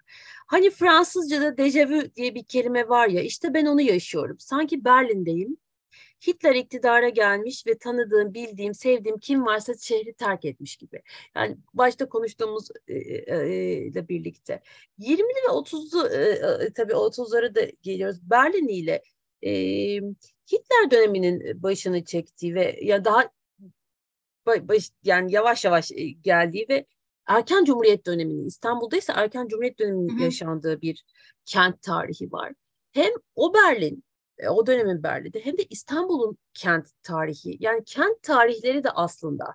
Sadece e, kar, e, kadın karakterler gibi değil onlar da üst üste bir inşayla bize sunuluyor. Ve burada çok ilginç bir şey var. E, onu da konuşalım istiyorum. Asıl onu konuşalım istiyorum zaten. Hı hı. tarihsel gedikler açılıyor romanda. Ee, mesela işte bir afişin içine saklanma isteği ya da bir e, sokakta Berlin'de bir sokakta yürürken e, savaş döneminde açılan bir e, sahnenin orada bir belirmesi gibi böyle bir şey gibi çakıp sönen e, flaşlar gibi. E, bununla birlikte çok da sinematografik bir roman bence. E, tabii dönemi anlatması, dönemin ruhunu yansıtması açısından da bu çok tutarlı bir şey tabii. E, hayatın tekrarının ne kadar tuhaf olduğunu da söyleyen bir bölüm var kadın akademisyenin Hı-hı. orada.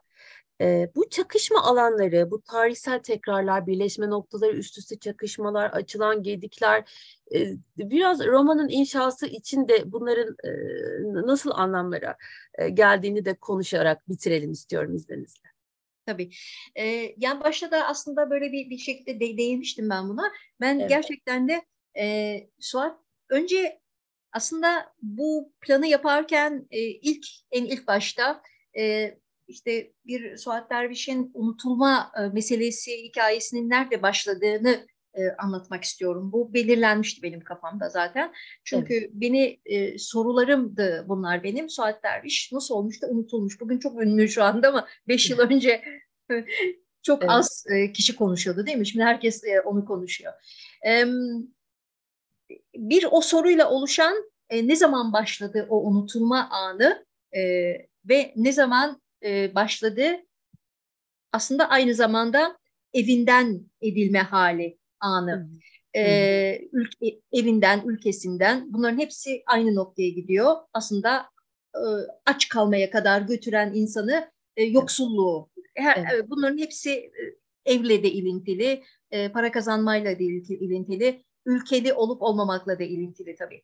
E, bu sorularla birlikte aslında o sizin dediğiniz iki dönemin dejavüsünü anlatmak istemiştim ben ilk başta. Yani Hitler'in iktidara gelmesiyle birlikte e, şehri Berlin kentini terk eden bir kadın, öte yandan kendi ülkesinde aynı olmasa da yine benzer koşullarla e, artık iş yapamaz hale gelmiş, matbuat dünyasından adeta kovulmuş evet. bir olan bir kadının yine ülkesini terk et, bu kez de ülkesini terk etmesi durumu, er, erkek terk etme durumu. Bu bu iki tarihsel süreci, iki tarih arasındaki süreci anlatmaktı niyetim. Baştan itibaren bunu zaten koymuştum şey olarak. Ben bunu anlatacağım e, şey vardı, hesabı vardı. Akademisyen e, sonra girdi ve onun hikaye, hani o kalıp vardı, onun içinde ne anlatacağım, nasıl anlatacağım, o yola giden, o yola, o süreci nasıl anlatacağımın sorularına, sorularıyla ben e, uğraşmak zorunda kaldım. dolayısıyla o dejavu hissi öncelikle Suat Derviş'in hikayesinin içinde olan bir his. Suat Derviş'in yaşadığı o dejavüler her şeyden önce. Ama sonrasında aslında baktığımızda aynı zamanda bizim toplumsal dejavülerimiz.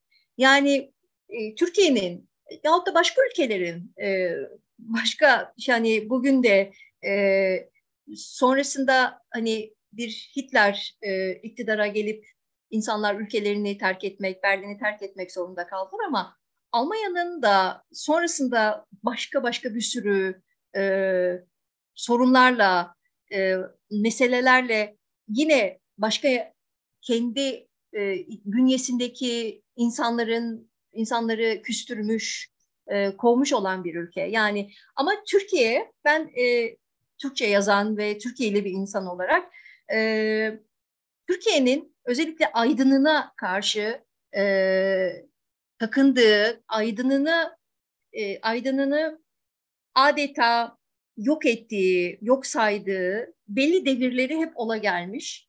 E, ve bunun en önemli de, dönemlerinden biri de tabii ki o 1940'lardan sonra gelen e, ben neredeyse bunun hani özellikle aydına, aydınlığa, muhalif aydınlığa karşı olan o tavırdan söz ediyorum.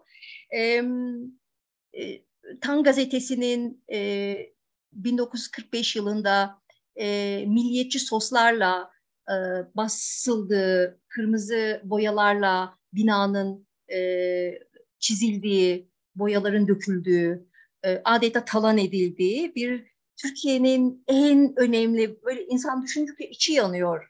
E, Türkiye'nin en önemli gazetecileri, modern e, matbuatı kurmuş olan insanların e, Sabiha Sertel ile Zekeriya Sertel'in e, bin bir emekle kurmuş oldukları e, oldukları tam gazeteleri yerle bir oluyor ve ülkelerini terk etmek zorunda kalıyorlar. E, Suat Derviş bunların arkadaşları belki belli dönemlerde sürtüşmüş, küs gezmiş olabilirler. O zaten hani bir çevrede o kadar az insan ki herhalde e, kavgalar da olmuştur aralarında, küskünlükler de olmuştur. Ama biz bugün baktığımızda aslında onlar onların e, aynı dünyanın içinden gelen ve aynı dünyayı kurmuş olan insanlar olarak görüyoruz. Ve bu insanlar o zaman nasıl ülkelerini terk etmek zorunda kalmışlarsa bugün de e, çok insan böyle ülkede ülkesini terk etmek zorunda kalıyor. Yani bu bir toplumsal bir de, toplumsal dejavu derken bunu söylemek istedim. Yani evet. çok farklı e, farklı e, romanın bu dejavu hissi e, çok farklı e, yöntem e, yerlerde var. Çok farklı düzlemde var romanda. Birincisi gerçekten o toplumsal dejavu. İkincisi Suat Derviş'in kendi hikayesinde yaşadığı o hep kendisini kovalayan e, o bunu ben yine yaşadım e, duygusu, hissi. E, ve e, en nihayetinde de aslında o hissin e, bugün e, ben anlatıcı e, genç bir kadının kadına bulaşması. E, o çünkü biz de e, sonuçta çok ütopik bir şeyden söz etmiyorum. Sonuçta e, ben de bu dönemin bir kadınıyım. E, okuduğum metinlerde o şaşkınlığı yaşayanlardan biriyim. Ya bu dönemlerde de ne kadar çok benzer şeyler yaşanmış. Bugün de aynı şeyi yaşıyoruz. Hissi e, bugün birazcık e, dönüp arkaya bakan herkesin görebileceği bir şey bu. Yani hani çok da e, ben bir hikaye anlattım ama e, kim baksa bunu görür gibi geliyor bana. E, çok yabancı değil yani. E, eğer o dönüp dürüst bir şekilde baktığınızda bunu görüyorsunuz gibi geliyor bana. Evet, peki. Sevgili Menekşe Toprak, çok teşekkür ediyoruz. Ee, bizi kırmadınız bu akşam bizimle oldunuz. Benim sorularımın ve notlarımın sonuna e, geldik. Sizin eklemek istediğiniz, e, mutlaka konuşalım dediğiniz e, başka bir şey yoksa yavaş yavaş kapatacağız. Çok teşekkür ediyorum. Ee, ya öncelikle ben e, şu açıdan da e, okurlara ve e, akademide de akademinin de e, özellikle kitapla ilgilenmesi e, beni çok mutlu etti. E, çünkü çok o, hani başlarda bir şey sormuştunuz. Neyden en çok korktunuz e, demiştiniz ya çeki bunu kurarken evet. çekindiğiniz. Evet ben bu romanı yayınlarken e, en çok çekindiğim şöyle bir şey vardı. E, bu romanın e, bir biyografi metin olarak okunması e, olasılığı beni hep çok ürkütmüştü. Evet. Bu bir roman e, evet. Bu bir Suat Derviş yorumu aynı zamanda. Evet. E, evet. Ama onun sesini yakalamak isteyen, e, yakalamaya çalışan bir roman. E, o yüzden de bunun böyle algılandığını, okurlar tarafından da böyle algılandığını e, bilmek, e, duymak, akademisyenlerden de bu o, bu bu doğrultuda e, yorumlar e, duymak beni çok mutlu etti. O yüzden de teşekkür ederim. E, ben e, uzun e, birkaç yılımı, neredeyse beş yılımı verdim bu romana ama bana çok yeni perspektifler, e, yeni yollar sundu. E, bundan sonraki metinlerim içinde sanki. Teşekkür ediyorum. Ne mutlu. Bizim için de çok mutlu. Ee, çok teşekkür ediyoruz katılanlara da e, kıymetli vakitlerini ayırdıkları için. Ee, iyi akşamlar diyoruz. Önümüzdeki ay görüşmek ümidiyle.